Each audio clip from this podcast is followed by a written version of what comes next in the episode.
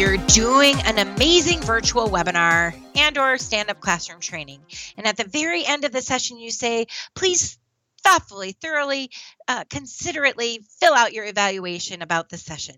This is a level one survey or evaluation. If you want more in depth information, Donald Kirkpatrick has written an amazing book on the four levels of evaluation. And so there's a lot of depth to that. And of course, I don't have time today to cover all of that, but I'm going to just cover one piece, and that's the smile sheet that occurs at the end of the session.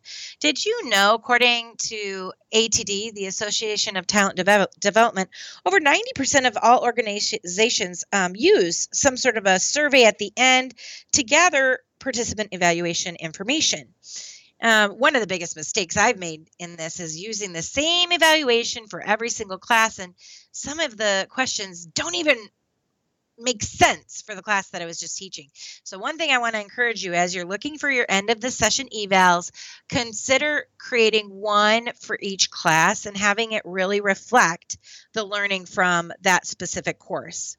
So, if you are designing that class, you've probably reviewed rating sheets a lot. You've seen what people say about the class. They loved it, they hated it, it was in between.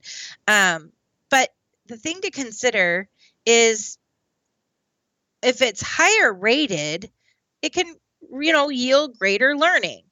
If it's higher rated, maybe it can yield poorer learning because they were so excited and jazzed and they didn't really remember it. Or maybe there's no relationship between the ratings and the class. And here's why. I once sat through a class and oh my goodness, it was the most boring class I've ever been in. It was three hours long. And at the very end, this presenter did a super interesting, really engaging activity. And although, she, I mean, everyone was trans, you know, just transformed by this amazing activity.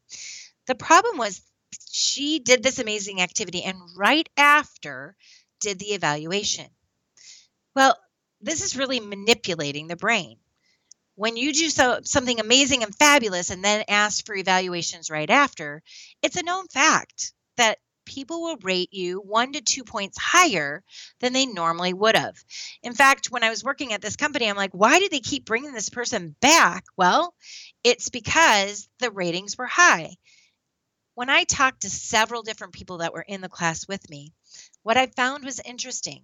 I said, What did you score her? And they're like, Oh, I scored a four or five out of five. I'm like, But think back to the session. Was it four or five worthy? And they paused and they're like, No, actually, it was quite boring.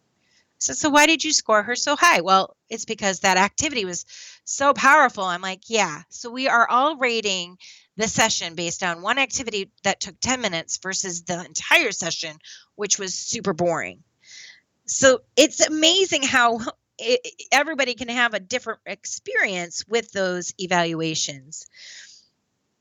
Here's something to consider. The two most important influencer on the ratings are the style of the instructor and the human interaction that they had. So whether they were connecting people to one another and whether I did a good job presenting the information. So if I am psychologically open and available. I'm personable. I win others over. I have good communication style.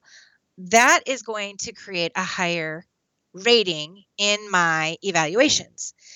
Another way to increase my rating is just the opportunity for people to interact with the content and be engaged in the moment. Hundreds of um, different tests have been done and surveys have been done, and there's evidence from comparisons of hundreds of student ratings that learning outcomes the, is the basis for this this next element, which is using testing to indicate learning. Don't rely just on the end of the session evaluation as the indicator for learning. Use valid testing. Do a pre test and a post test. I guarantee that there has been learning that happens no matter if I knew it all or didn't know it all. However, if somebody knew it all in the very beginning, why do they need to take the test? or the course if you know it makes no sense they're wasting their time so that's why we say a pre-test and a post-test that really evaluates the same content but in different questions so keep in mind it's effective if learning has occurred that quizzing or that testing will really show it. At the Bob Pike Group, we like to do fun things like using Turning Point technology or using uh, C3 Softworks, where it's a game, but it's asking questions that are assessing knowledge. So as you consider your evaluation, think about updating it. Think about how you relay the content and the information and allowing people to learn in an ex- exploration type way. And whether you do a pre-test or a post-test to just ensure that learning has occurred from beginning to end. I'm Becky Pike Pluth with the Bob Pike Group. Thanks for listening to this creative training technique tip. We'll see you next time.